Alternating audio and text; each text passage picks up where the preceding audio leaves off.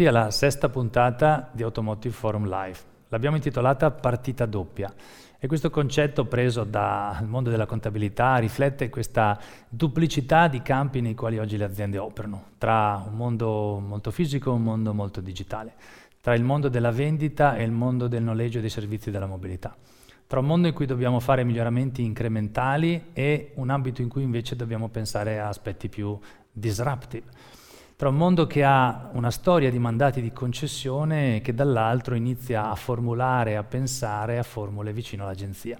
Quindi la duplicità di prospettive e di campi di lavoro sarà una delle cifre caratteristiche di questa epoca, per la quale cerchiamo, come sempre, di dialogare e ricevere spunti da interlocutori di riferimento del nostro settore.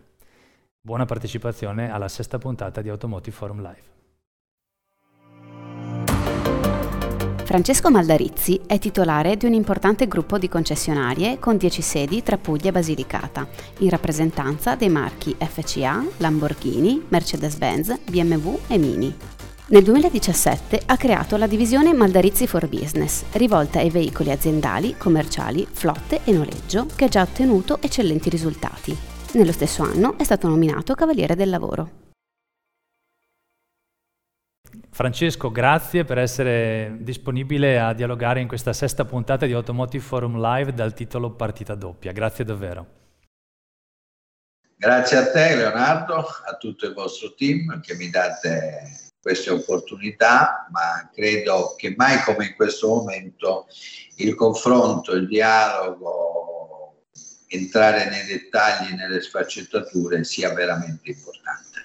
Ecco, io senti, non posso tradire un po' di emozione. Primo perché ti conosco da oltre vent'anni, abbiamo avuto modo di scambiare anche delle conversazioni anche su, sulla vita. Esatto, ho detto oltre.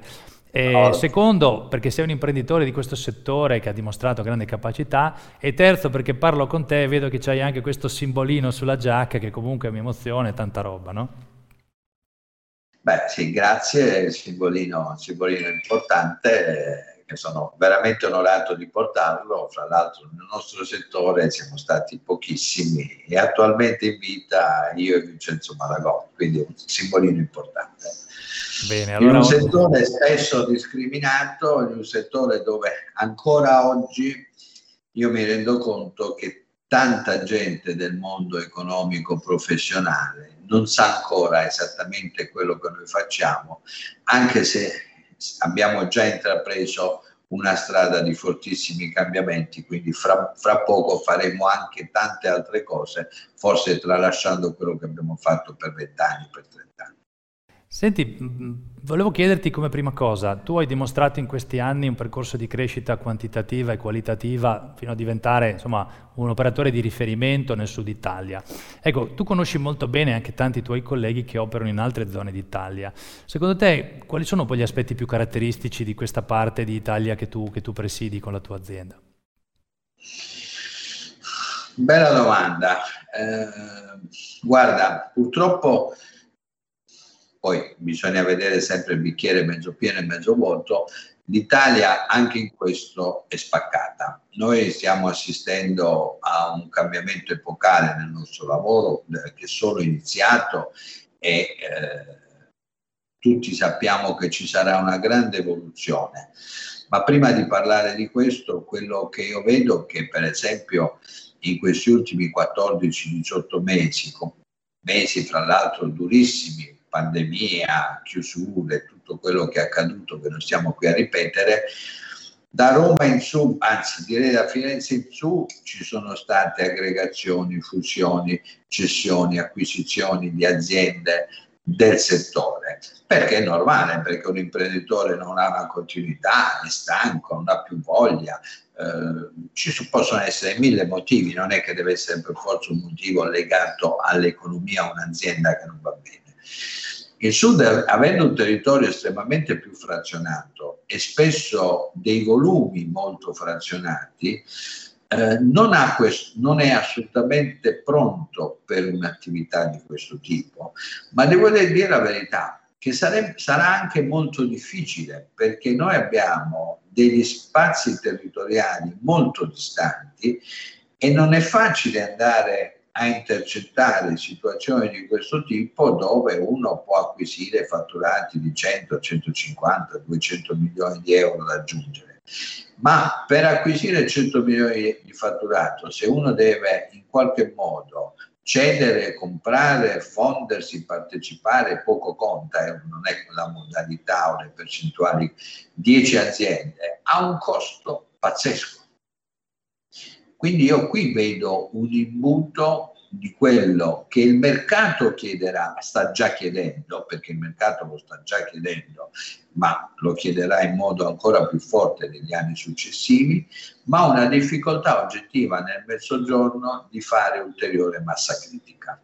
Questa è una, è una penalizzazione eh, che costerà, perché purtroppo questa, pena, questa penalizzazione imprenditoriale, ma di difficoltà oggettiva geografica, eh, non è di facile soluzione. Senti, grazie perché tu vivi da dentro questa realtà e c'è uno spazio crescente anche nella stampa, nei dibattiti, da questa tendenza di sempre più case a esplorare delle forme eh, più o meno vicine all'agenzia. Ecco, tu come, come inquadri questa tendenza e il suo impatto dal punto di vista del concessionario, come la vivi? Ma guarda, sicuramente qualche timore c'è, eh, ma il timore più grosso è perché in questo momento c'è solo una gran confusione. Non c'è chiarezza, non sappia che se io sapessi che la mia azienda fra due, tre, quattro anni deve essere impostata in un certo modo, deve essere impostata con delle risorse umane di un certo tipo, impostare un conto economico, degli spazi di sede e quant'altro, potrei già cominciare a lavorarci Sicuramente questo scossone è partito più di un anno fa, adesso già cominciamo a leggere qualche segnale dove molti costruttori dicono magari sull'elettrico puro ci sarà un cambiamento, sull'endotermico finché ci sarà eh, continueremo in modo tradizionale. C'è qualcun altro che dice sì, sarà una forma mista dove i servizi potranno essere ancora eh, gestiti dal, dal dealer o quant'altro. La verità è che nessuno si è espresso in modo chiaro. È logico che fare impresa in una situazione di crisi di mercato, eh, di pandemia che non è finita, di un'evoluzione, di una migrazione forse troppo, anzi sicuramente troppo accelerata verso l'elettrico, non perché io sia contrario, cioè ben chiaro, ma è la tempistica che vedo non realizzabile anche per le infrastrutture. D'altronde qualche giorno fa un ministro, sicuramente persona molto più edotta di me, Cingolani, ha lanciato il grido d'allarme sui tempi e sui costi che potremo subire tutti quanti, che non sono solo costi economici, ma sono costi sociali il cambiamento delle nostre figure professionali, dall'imprenditore a scendere. Senti, grazie, anche perché nel prossimo Automotive Dealer Day, che tornerà in presenza a metà settembre, cercheremo di approfondire questo tema dell'agenzia anche con l'aiuto di colleghi come Andrew Tong della rete ICDP, parleremo di nuovo regolamento, quindi sarà un tema decisamente molto caldo. Tu credi che questa tendenza, seppur, come hai detto tu, ancora un po' mista e, e dai contorni nebulosi verso l'agenzia, finisca per aumentare il peso e l'influenza strategica delle case sul nuovo e porterà imprenditori a focalizzare un po' di più le aree di business intorno al nuovo? La vedi così? Beh, è ovvio, un mandato diverso, se noi finiamo, dovessimo finire negli anni di svolgere quel ruolo attivo che abbiamo sui territori, sicuramente eh, un peso maggiore della multinazionale ci sarà. Ma io quello che temo è quale sarà il mercato vero? Anche perché in questa nebulosità, in questa poca chiarezza, eh, prima abbiamo, ho detto che ci saranno probabilmente situazioni miste, ma c'è anche qualche costruttore che dice di non entrare proprio nel nuovo sistema di distribuzione. Allora la mia domanda da imprenditore, se il, 2000, il 22 di gennaio del 2023 tutti schiacciano un bottone e si passa, tutti i costruttori passano a un nuovo modello, il mercato avrà sicuramente un arresto, poi si dovrà assestare.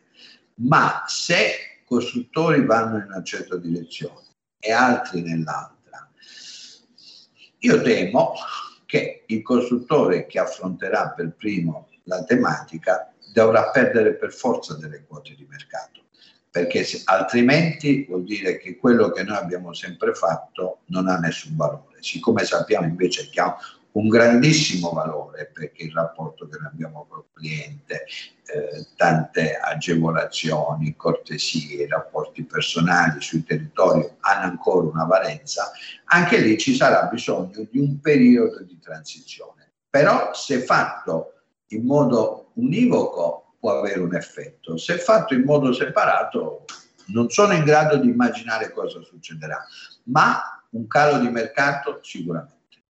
Sì, allora è, è, nebuloso perché, ecco, riflettendo insieme su questo, nessuno conosce il futuro, ma ci sono aspetti geografici, pensiamo ad esempio come in America c'è una forte protezione del ruolo del dealer e quindi in America per il momento questa strada, chiamiamola verso l'agenzia, è abbastanza bloccata. E poi ci sono appunto, come tu ricordavi, strategie diverse, storie diverse, approcci diversi di brand. E non dimentichiamo, direi io, che governare un sistema di agenzia richiede a un brand di entrare più direttamente sul governo della distribuzione, sul controllo dei prezzi, cioè avere delle competenze retail, risorse, focus, persone più spinte. E non sempre in passato poi tutti i brand sono riusciti a giocare bene alla parità del retail. Quindi questo probabilmente ci fa pensare che sarà una situazione abbastanza differenziata, o almeno questo è un grosso punto di domanda. Che ne pensi? Ma sicuramente sì, sappiamo tutti, non, non stiamo scoprendo cose riservate che la maggior parte dei costruttori hanno già venduto o stanno accelerando il processo di vendita delle loro filiali dirette. E perché eh, finché sono state importanti come immagine di marca, eh, immagine sul territorio, hanno avuto una loro valenza ma sicuramente non sono mai state le migliori performanti rispetto al dealer privato che ha operato sul territorio, però il costruttore ne guadagnava appunto come immagine e altre cose. Loro evidentemente sanno bene che in un prossimo futuro con i mandati di agenzia questo non ci potrà essere perché se no non le venderebbero. Senti, beh, sul tema delle filiali poi tu ah, sei stato anche un soggetto proattivo in questa direzione. Senti, eh, certo. con, un occhio, senti, con un occhio al cronometro in chiusura, ti chiederei, ecco, una battuta di questo tipo. Quindi, nonostante questa incertezza che tu hai ricordato, sia sul mercato, le difficoltà del, del Sud Italia e questa incertezza strategica sull'agenzia, ecco, su quali aree stai imprimendo nei tuoi collaboratori, nel tuo management, un'attenzione particolare per navigare con, con, forte attenzione nel mettere a punto gli aspetti? Dove sono, dov'è che è la bussola puntata? Ma guarda, le aree sulle quali ci stiamo concentrando sono tre. Sicuramente incremento della massa critica di fatturati e di marchi eh, con un'attenta valutazione, quindi scelte strategiche, innovazione tecnologica con progetti di ricerca e eh, formazione del personale inserimento di nuove figure, perché se immaginiamo un, un periodo misto dove dovremo trattare il cliente da attuali concessionari, da agenzie, io avrò bisogno di due persone differenti perché il classico venditore non è quello che andrà bene per svolgere l'attività di agenzia, dove sarà più che altro un presentatore di prodotto, quindi deve avere un background completamente differente da quello che oggi il venditore. Quindi questi sono i tre assi, principi, assi principali sui quali stiamo lavorando e ci stiamo concentrando. Bene, eh, Francesco, il nostro tempo si è concluso, ma con un dibattito che ho trovato interessante. Alla nostra conversazione seguirà un dialogo con, tra Mauro Frisching di Findomestic Banca e Tommaso Bortolomeo di Quintegia. Io non posso per ringraziarti per gli spunti e le prospettive di qualità che con grande disponibilità hai portato in questa puntata e ti auguro un buon lavoro, un arrivederci a presto. Ti ringrazio. Grazie a te Leonardo e a tutto il tuo team e ci aggiorniamo presto. Buona giornata. Grazie. E un saluto a tutti. Laureato in economia e commercio, Mauro Fritzsching è in Findomestic dal 2001, dove negli anni ricopre diversi incarichi. Matura la sua esperienza manageriale grazie al ruolo di responsabile di team commerciali e alla gestione di una piattaforma per small dealer. Dopo un'esperienza di HR manager, attualmente è Head of Automotive Marketing. Fa inoltre parte della community internazionale di Automotive Financial Services del gruppo BNP Paribas. Ciao Mauro, benvenuto a questa puntata di Automotive Forum Live. Ciao Tommaso, grazie mille dell'invito, è sempre un piacere poter condividere con voi i nostri studi e le nostre ricerche.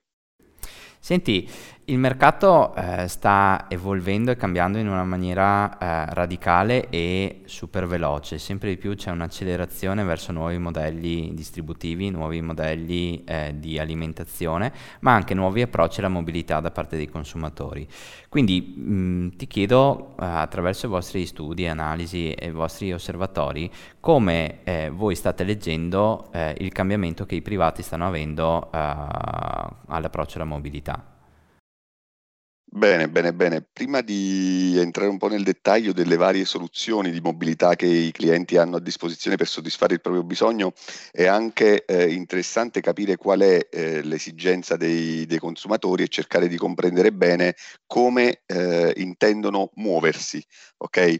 Eh, anche dallo studio che abbiamo fatto, condiviso con voi, sinceramente è davvero molto interessante, ci ha restituito delle informazioni preziosissime, eh, emerge chiaramente che eh, una, una, parte dei consumatori comunque ha interesse a, alla mobilità eh, mista, diciamo, tra eh, diciamo, passaggio pedonale, quindi a piedi oppure con i mezzi pubblici, circa un 16%, un 7% comincia a interessarsi alle formule di micromobilità o mobilità leggera come possono essere biciclette o comunque eh, monopattini che siano muscolari o che siano eh, elettrificati in qualche modo.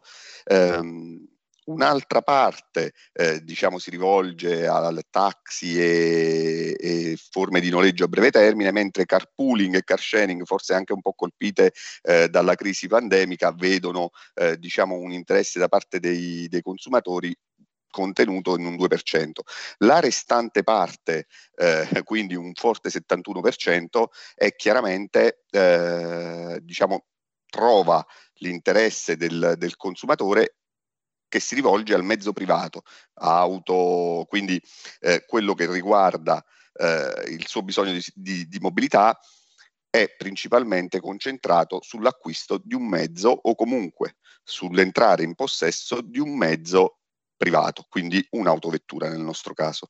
La famosa cellula protettiva nei, nei, nei, nei viaggi, nelle trasferte, che eh, mi permette comunque di essere in un ambiente più mio, eh, più sano e più controllato rispetto a eh, utilizzare mezzi diversi che mi espongono a eventuali contagi da Covid piuttosto che insomma altre, altre situazioni pericolose. Certo. Questo infatti è uno dei dati che emerge di più, no? il eh, riaffezionarsi all'auto come eh, mezzo di trasporto prediletto per, eh, anche per quelle fasce di età più giovani che hanno quasi snobbato l'auto eh, privata fino a poco tempo fa. Sì, assolutamente, lo abbiamo anche osservato immediatamente dopo i primi eh, diciamo, eh, segnali no, della crisi pandemica, dopo le prime chiusure, quelle di marzo del 2020, che comunque c'è stato un crescente interesse verso la mobilità privata, l'abbandono di formule di mobilità condivisa e sicuramente questo eh, è, è, legato in maniera eh, molto forte, molto stretta al bisogno di protezione che c'è in questo momento da parte dei consumatori, che oh, chiaramente va bene tutto, va bene la condivisione, ma è chiaro che un, una tutela della propria salute e del proprio benessere rimane comunque prioritario anche nel, nei, nei suoi spostamenti. Senti, come allora un privato quando si approccia all'acquisto di un'auto nuova, eh, come si muove, come la sceglie e cosa gli viene proposto dai dealer oggi come formule? Uh, le, beh, le, oggi le formule di, diciamo di utilizzo o comunque le formule che il cliente ha a disposizione per cominciare a guidare un'auto sono davvero tante. Ok? Ovviamente eh, è banale, pagare un'auto in contanti sicuramente è, è, uno dei mezzi, ma questo riguarda il 30% dei, dei, clienti. La gran parte dei clienti poi si orienta su formule di finanziamento che siano di credito eh, diciamo tradizionale, classico, quindi a canoni costanti o comunque i cosiddetti crediti balloon o a maxirata eh, e poi c'è una parte residuale che comincia ad orientarsi verso eh, formule che non comportano la proprietà dell'auto, ma semplicemente il proprio utilizzo. Eh, per dirla tutta, noleggio chiaramente è leasing, noleggio a lungo termine è leasing.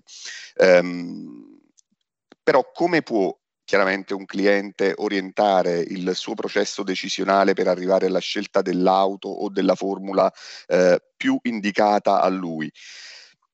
Diciamo, il primo step che fa un cliente è quello di raccogliere informazioni. Quindi riceve informazioni attraverso i media, attraverso internet, eh, attraverso tutta una serie di canali che ha oggi a disposizione, ma in realtà queste informazioni sono davvero tante, forse troppe, e hanno eh, diciamo come controindicazione il fatto che confondono forse un po' il cliente che si può trovare un po' disorientato.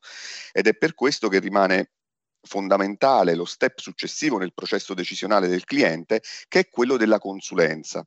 Consulenza che il cliente ricerca attraverso chiaramente i canali tradizionali, la famiglia, gli amici, i colleghi, ma chiaramente anche attraverso internet, forum, quindi l'importanza di essere, ehm, di avere una buona reputazione è, è, è veramente fondamentale oggi, ma il ruolo più importante continua a rimanere in capo ai professionisti, cioè alle concessionarie e al, alla, al, diciamo, al personale di vendita, che deve comportarsi come un vero e proprio consulente cercando di carpire e di comprendere quali sono le esigenze precise di quel consumatore specifico che ha di fronte e cercare di trovare il giusto trade-off tra soddisfazione del cliente e marginalità della concessionaria per poter soddisfare il cliente non solo nella fase di vendita, che rimane sì importante, ma anche nelle fasi successive alla vendita, come per esempio l'after sale o comunque tutti gli elementi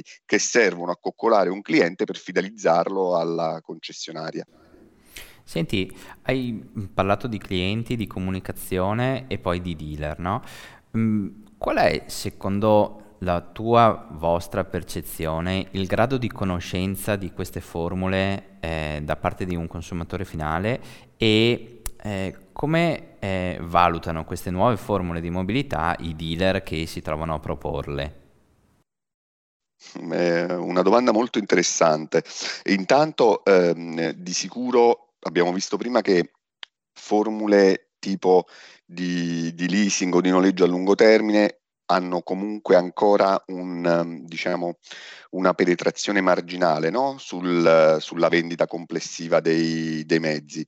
È pur vero che però stanno riscontrando molto interesse, eh, in particolare il noleggio a lungo termine, anche sostenuto dalla, dalle forti campagne pubblicitarie e di comunicazione che sono state, eh, diciamo che abbiamo visto, a cui abbiamo assistito negli ultimi 18 mesi, chiaramente ne hanno risentito positivamente. Per cui oggi se noi andiamo a chiedere a un cliente ehm, se conosce i contenuti di un prodotto che fino a qualche anno fa era conosciuto a pochi clienti privati, cioè il noleggio, due clienti su tre risponderanno che ne hanno una conoscenza buona o abbastanza buona e soltanto un 5% dirà che non ne sa nulla. Quindi sicuramente c'è ehm, diciamo, un'infarinatura in relazione a questo prodotto che comunque può, eh, può aiutare e stimolare le vendite. Questo è un primo punto.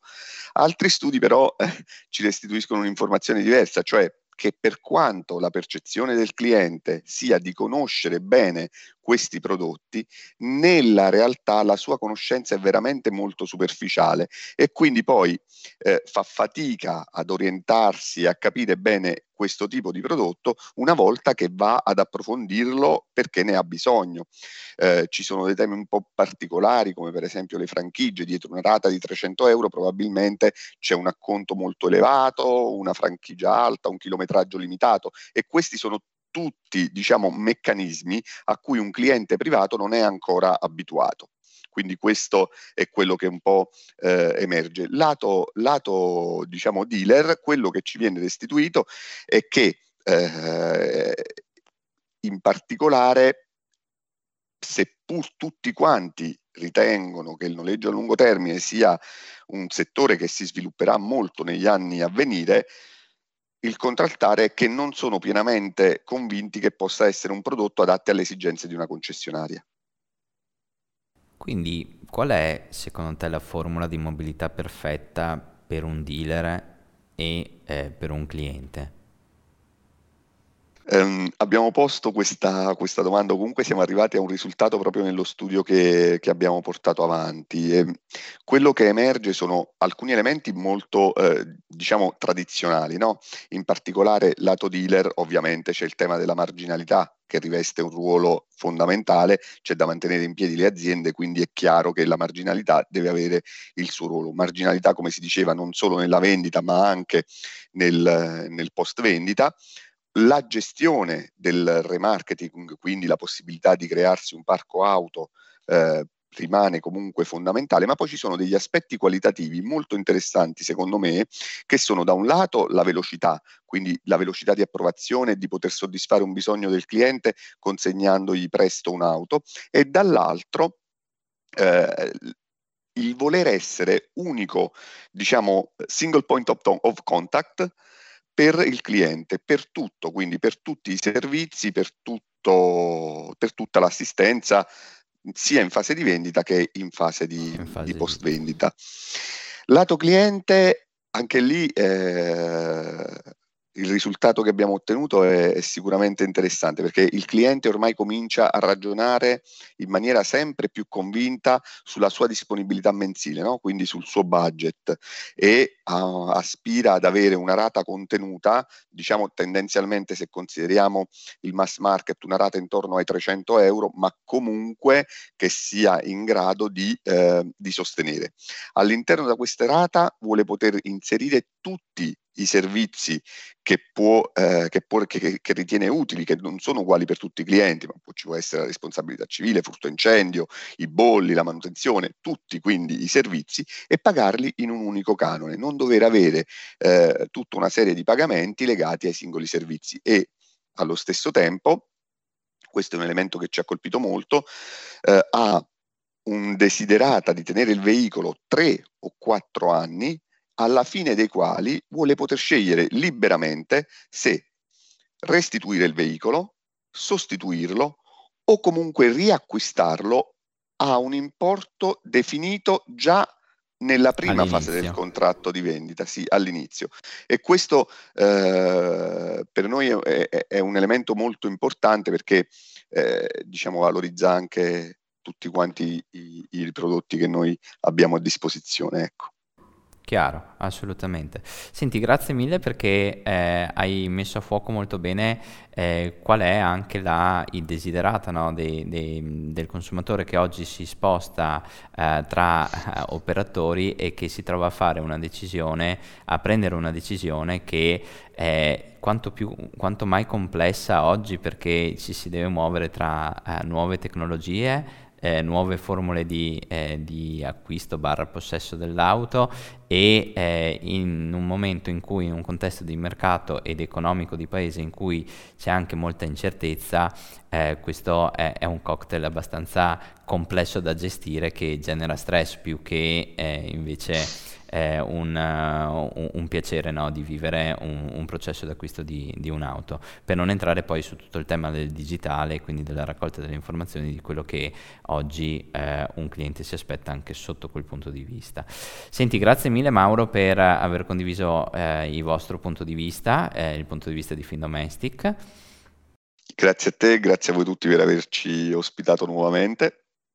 Ci vediamo presto, manca poco, più di, poco meno di 60 giorni a, ad Automotive Dealer Day, per cui ci vediamo presto a settembre a Verona e grazie ancora di essere intervenuto. Grazie a voi, a prestissimo. Lasciamo la parola adesso a Gabriele Maramieli, General Manager di Quintegia, che intervisterà Nicola Marsala di Kia Italia. Nicola Marsala entra in Chia nel 2011, anno della fondazione della filiale italiana. Negli anni ha ricoperto diversi incarichi in ambito vendite, sviluppo rete e post vendita. Oggi si occupa della gestione delle gamme e del ciclo di vita prodotto, del pricing e del posizionamento di tutta la parte commerciale, oltre che della gestione della supply chain e delle operations di field.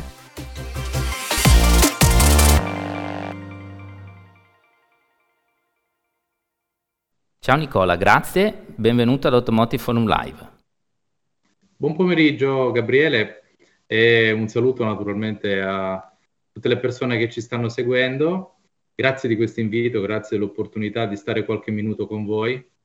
E volevo anche cogliere l'occasione per farvi complimenti per questo formato F Live 2021 che credo, ritengo sia molto intelligente e anche molto seguito da chi lavora un po' nel nostro settore. Quindi ancora una volta un saluto e complimenti per la continua innovazione che fate. Grazie per la disponibilità tua ad esserci e insomma ci fa piacere anche eh, sapere insomma che c'è il giusto seguito. Effettivamente così è, cerchiamo sempre, siamo sempre a caccia di, di, di, storie, di approfondimenti, di punti di vista ed è un po' anche l'obiettivo di, di, averti coinvolto e cercare di avere il punto di vista di Chia e anche di, Nicola Marsala che eh, naturalmente capitana molte attività, in particolare quella delle vendite, anche da molto tempo, in un momento di trasformazione e anche di difficoltà da cui eh, diciamo, stiamo riemergendo o comunque siamo eternamente coinvolti anche in questo settore. Quindi è con questo spirito che approcciamo, io ti faccio un po' de- le classiche domande per avere anche delle risposte diverse. Eh, volentieri, com- volentieri. Ci provo sono... e magari se riusciamo, proviamo a ragionare insieme, perché chiaramente in questo momento chi eh, si reputa diciamo tenutario di grandi risposte definitive diciamo che mm, eh, secondo me eh, farebbe meglio a, a, a, pensare se effettivamente queste certezze sono così delle certezze. In tutto quello che stiamo vivendo in questo momento è giusto avere delle idee, delle direzioni, ma secondo me ci sono anche dei grandi quesiti e dei punti interrogativi. Quindi eh, bisogna costruire dei ragionamenti più che dare delle risposte e probabilmente attraverso delle, dei ragionamenti logici o delle deduzioni, osservando un po' il mercato e osservando un po' le tendenze, si può arrivare a, a pensare a un qualcosa di ragionevole di quello che ci aspetta nel futuro. Ecco, però sicuramente eh, è un momento abbastanza incerto eh, ed è giusto riflettere ma avere sempre un minimo margine di dubbio, secondo me, in questo momento. Ed effettivamente è così, sono giorni anche caldi in termini di rinnovo degli incentivi di eco bonus, per prendere un tema anche eh, caldo, scottante, ti chiedo, fossi l'uomo un po' della strada, è, è sano un mercato che ha bisogno continuamente di avere un incentivo? Allora, il tema degli eco-incentivi è sicuramente un tema iper di attualità, ma molto delicato anche questo, perché bisognerebbe sempre trovarsi dall'altra parte per riuscire a capire quali possono essere le ricette giuste per sostenere un mercato. Il mercato dell'automobile è un mercato saturo, è un mercato di sostituzione. Chiaramente in tutta Europa si insegue eh, il tema dell'ecologia, del rinnovo del parco circolante, però credo che noi come Italia non abbiamo ancora trovato forse la formula giusta per accelerare eh, il rinnovo del parco stesso. E anche eh, diciamo, le soluzioni che ci sono in questo momento, ehm, mi domando se effettivamente vadano nella direzione del, del rinnovamento del parco circolante o vadano, come accennavi un po' nella tua domanda, anche nella direzione di creare delle premesse di un sostegno temporaneo che poi invece dopo un picco di domanda crea un naturale avvallamento subito dopo rendendo probabilmente eh, non efficiente al 100% eh, l'erogazione degli, effic- de- degli, incentivi che poi dopo, insomma, ricordiamoci, sono sempre eh, soldi de- dei contribuenti, quindi alla fine eh, l'obiettivo deve essere quello di farli funzionare creando un'effettiva domanda aggiuntiva e non creando un effetto sostituzione, un effetto attesa e creando questo mercato che va su e giù con, a mio avviso, in questo momento un uh, diciamo, contributo aggiuntivo in termini di unità immatricolate relativamente modesto forse rispetto a una totale assenza. Poi è chiaro che eh, criticare è sempre molto facile, trovare delle soluzioni strutturali che funzionino è molto più difficile, per quello dicevo bisogna poi sempre mettersi eh, dall'altra parte e pensare. Eh, credo che si stia un po' andando eh, nella direzione giusta, si parla di ulteriori 350 milioni di rifinanziamento, si parla di una parte degli incentivi che potrebbero anche essere destinati all'acquisto di usato giovane, e questo naturalmente va esattamente nella direzione di quello che dicevo un po' prima, cioè bisogna trovare non dei dogmi o delle verità assolute per cui tutto plugin, tutto elettrico o tutto legato esclusivamente ai temi di emissioni di CO2, ma bisogna partire dai, dai temi di emissione per cercare di trovare delle soluzioni per accelerare quanto più possibile lo, lo smaltimento delle vetture ante Euro 4, che come Cercando... sappiamo costituiscono il 50% del nostro parco circolante, quindi ancora esatto. una quota troppo esagerata. Cercando effettivamente di costruire nuova domanda eh, invece che magari anticiparne dell'altra oppure creare delle distorsioni. Su questo eh, entriamo sul, sul tema appunto dell'elettrificazione. Oggi più o meno siamo arrivati anche grazie naturalmente a questa leva, a, quasi il 40 o oltre il 40% di immatricolazioni di vetture tra ibride e elettriche. Eh, tu che sei a contatto di più di me della, con la domanda, questa è una domanda di che tipo? Una domanda di un cliente dinamico, di un cliente che trova una convenienza, è una domanda autentica di eh, mobilità diversa? Ma guarda, allora, eh, per risponderti, secondo me bisogna andare un po' più a fondo rispetto ai dati che si possono leggere in modo superficiale. Eh, se leggiamo i dati in modo un po' superficiale, vediamo che negli ultimi cinque anni la domanda di vetture Pure Electric eh, è raddoppiato di anno in anno. Sebbene quest'anno si attesti alla fine sul 2021 intorno al 4% del peso totale, però siamo partiti da 1,05 qualche anno fa, quindi diciamo che la crescita è rapida. Poi se però andiamo a vedere eh, le differenze fra il full electric, il plug-in, l'ibrido e il mild hybrid, ci andiamo a, a rendere conto che le differenze sono davvero enormi.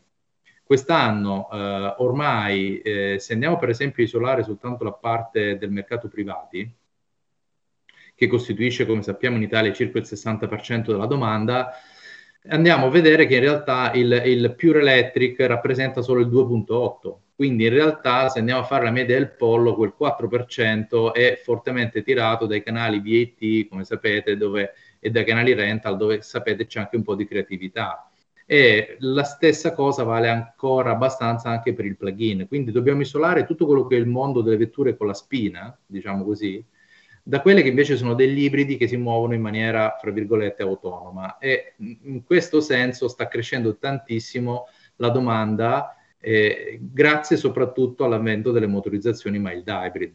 Quindi diciamo che di fatto c'è ancora una forte domanda che va nella direzione del, del, del termico, abbinati diciamo, a soluzioni intelligenti eh, con dei motori elettrici che siano mild hybrid o che siano full hybrid che consentano ancora una mobilità autonoma e senza pensieri. Quindi riguardo tutto quello che è il mondo dell'elettrificato, dividerei dalle macchine con la spina e quelle senza la spina e c'è ancora eh, un lungo percorso da fare in questa direzione, direi. Certo. A proposito di percorso, chi ha lease, chi ha charge, chi ha renting, chi ha mobility, Cosa sta diventando Kia? Allora, sicuramente eh, Kia ha annunciato eh, ormai due anni fa il Plan S a tutti gli investitori, quindi abbiamo degli obiettivi molto importanti e molto sfidanti. Da qui al 2026 eh, lanceremo 11 nuovi modelli elettrici, di cui diciamo 7 completamente nuovi e quattro che sono dei derivativi. Il primo l'abbiamo già visto, è V6, quindi partiamo da un crossover di segmento D e poi gradualmente andremo a lanciare dei crossover eh, più piccoli. Ehm, e quindi è chiaro che la direzione è quella di conquistare la leadership, eh, diciamo, tra i primi posti nell'ambito dell'elettrificazione.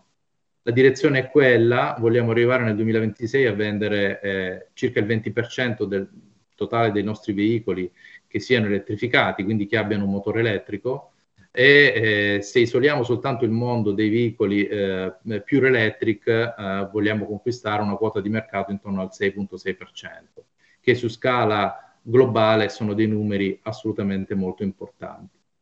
come eh, vogliamo farlo? Eh, vogliamo farlo sicuramente col prodotto, ha, ha come mh, sicuramente punto di forza il prodotto. Come sai, eh, Gabriele, come sapete tutti, diciamo, i nostri cicli eh, vita-prodotto sono abbastanza brevi, ogni 5-6 anni rinnoviamo completamente, abbiamo dei full model change e quindi naturalmente il punto di partenza resta ancora il prodotto. Il secondo pilastro è quello delle soluzioni però di vendita, delle soluzioni di mobilità. Indubbiamente quello che tu hai citato, dal key lease al eh, key renting, a tutti gli accordi sia di leasing che di eh, white label agreement con Arval, con Santander, con tutte le partnership che abbiamo, sono la soluzione per vendere prodotti elettrificati. Se oggi noi andiamo a vedere le performance della rete, infatti ci accorgiamo proprio questo, che noi come casa andiamo a supportare molto questi programmi. Programmi che non sono così semplici da maneggiare per chi approccia la vendita in un modo tradizionale. E quindi, Gabriele, cosa succede?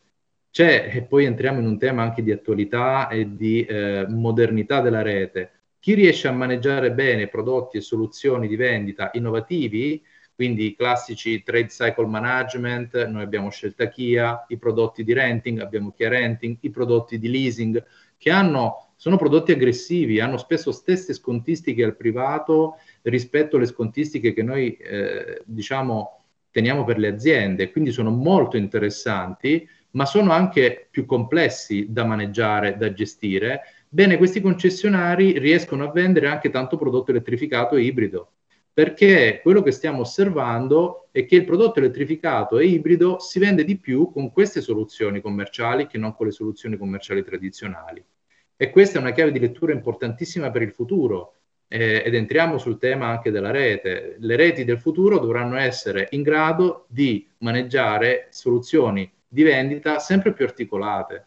E altrimenti diventa molto complicato eh, con lo sconto e con soltanto diciamo, proporre soluzioni di acquisto in proprietà riuscire a performare in un mondo che è quello elettrificato, che ha mediamente listini un po' più alti ed è chiaramente molto attrattivo dal punto di vista del total cost of ownership, ma molto meno attrattivo dal punto di vista di acquisti con modalità tradizionali. Questo è molto interessante, questo tuo punto di vista, perché riflettiamo sempre su come facciamo a distinguerci in un mercato nuovo come quello dell'elettrico e queste chiavi di lettura da te che poi sei sul campo, eh, insomma, sono importanti anche in chiave di messaggio, di raccomandazione verso poi la forza vendita e la rete in generale. A proposito di questo, come ultimo diciamo, punto, è, è, è, di attualità anche il tema del modello distributivo, se ne parlerà molto anche ad Automotive Dealer Day. Eh, qual è la posizione di Kia rispetto alle strategie di rete, al ruolo dei concessionari, ai nuovi formati come l'agenzia e il, quindi alla visione distributiva del marchio? Allora, e, e diciamo che a livello uh, global eh, sono mh, strategie abbastanza eh, chiare perché chi va nella direzione di una forte accelerazione della mobilità e dell'elettrificazione non può che avere dei modelli distributivi che seguono in qualche modo questa, questo scenario. Uh, a livello locale ci stiamo ancora riflettendo, ci stiamo pensando eh, una delle possibilità è sicuramente andare per un'ulteriore ristrutturazione della nostra rete, è un qualcosa su cui ci stiamo interrogando in questi mesi. Eh, voi sapete che diciamo, eh, la Kia in Italia è stata fondata come filiale ufficiale nel 2011 eh, e ha avuto una forte ristrutturazione della rete in cui oltre 50 imprenditori sono usciti e 50 nuovi imprenditori sono entrati, quindi una rete completamente rinnovata che è partita, diciamo, la nuova rete nel 2014 Ora, tra il 2014 e il 2021 abbiamo affrontato un'importante crescita dei volumi, siamo quasi al 3% di quote di mercato. Se isoliamo la parte, diciamo, la market share a privato, siamo nella top 10. A giugno abbiamo chiuso esattamente al decimo posto con quasi eh, 4 punti di, eh, di market share, quindi siamo cresciuti tanto. Uh, il prossimo step deve essere quello di rendere il nostro concessionario un mobility hub.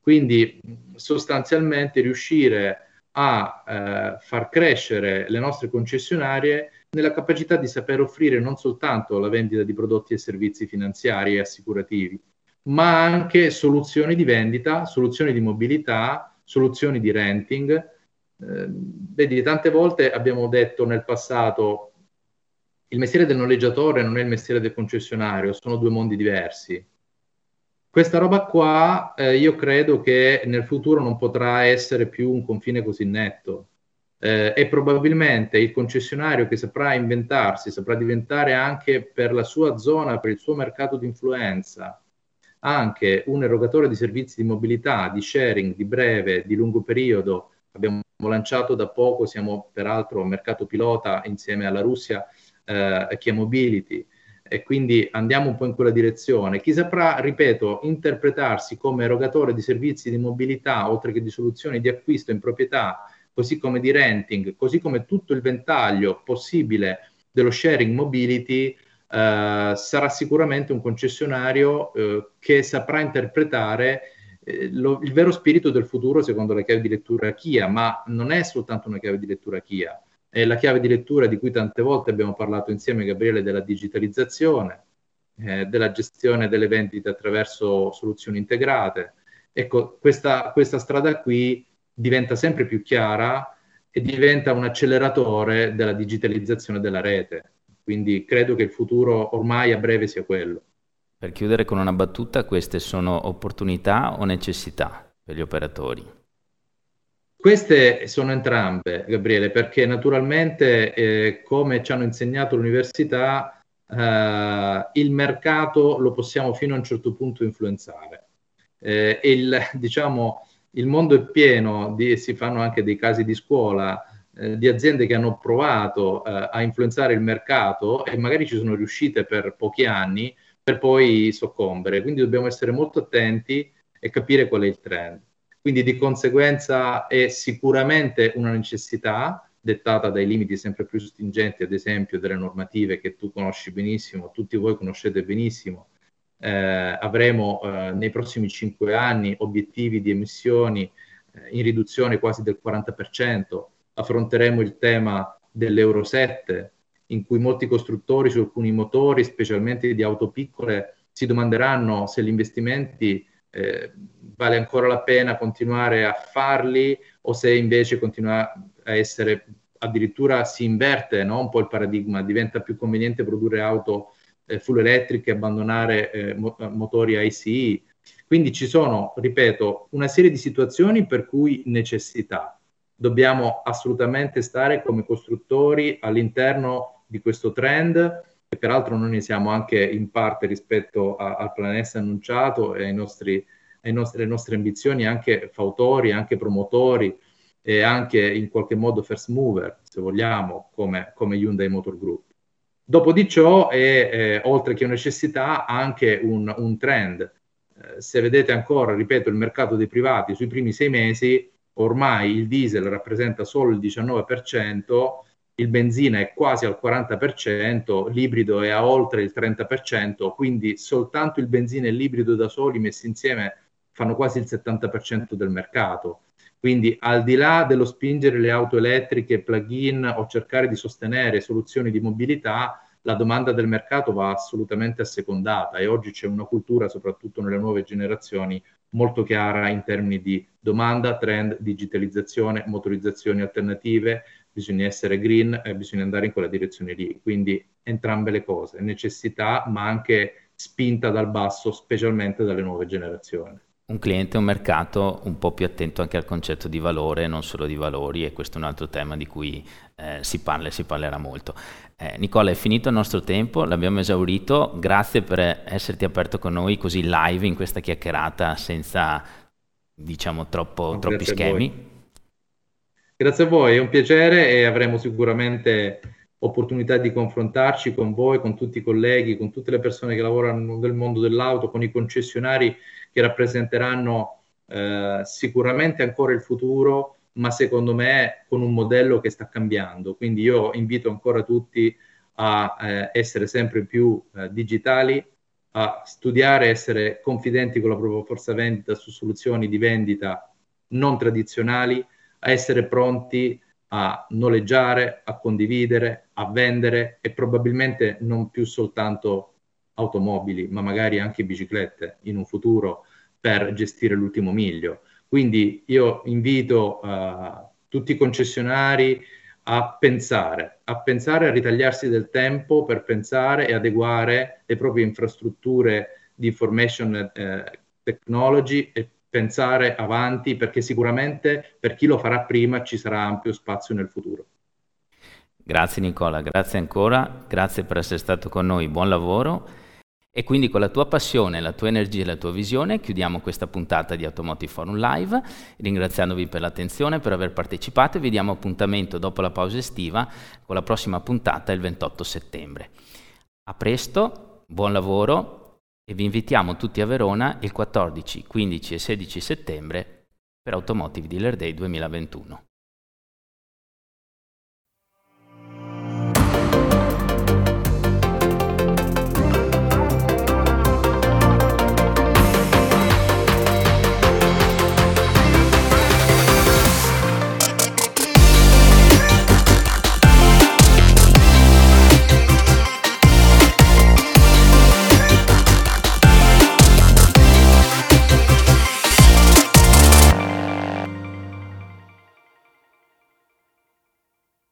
I desideri dei tuoi clienti sono importanti e per realizzarli oggi c'è un'altra strada oltre all'acquisto. Leasing Findomestic, flessibile, rapido e semplice, su misura per i tuoi clienti privati e imprese. E alla fine del contratto i tuoi clienti potranno scegliere se restituire o riscattare l'auto alle condizioni concordate. Messaggio pubblicitario con finalità promozionale. Per tutte le condizioni economiche e contrattuali, info su findomestic.it. Salvo approvazione Findomestic Banca SPA. Escargo, la frontiera della logistica moderna. Professionisti qualificati, un network di 160 strutture su territorio nazionale, strumenti tecnologici in grado di connettere piattaforme e bisarche, officine e carrozzerie, dealer e consumer, e una gamma di servizi prenotabili da device. Indicata è la piattaforma che permette in tempo reale di analizzare il pricing di tutti i veicoli inserzionati online, ricavando indicatori quali valore reale del proprio stock, prezzo di ritiro e giorni medi di vendita. Permette inoltre di creare un lead generator personalizzabile in base alle proprie strategie commerciali. Serenità, protezione, futuro. Ma cosa vogliono dire davvero? Io L'ho scoperto con Nobis. Ho trovato la protezione che cercavo per famiglia, casa e attività professionale. Serenità, protezione, futuro. Io so bene cosa vogliono dire con Nobis. Web Industry, una digital company che progetta e realizza soluzioni digitali, sia corporate che business.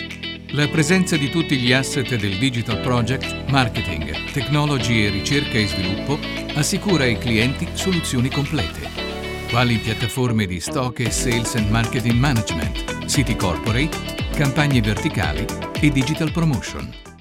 Le assicurazioni di garanzia offrono a voi e ai vostri clienti una sicurezza finanziaria. Con quasi 50 anni di esperienza sul mercato, Car Guarantee è uno dei maggiori specialisti in fatto di garanzie in Europa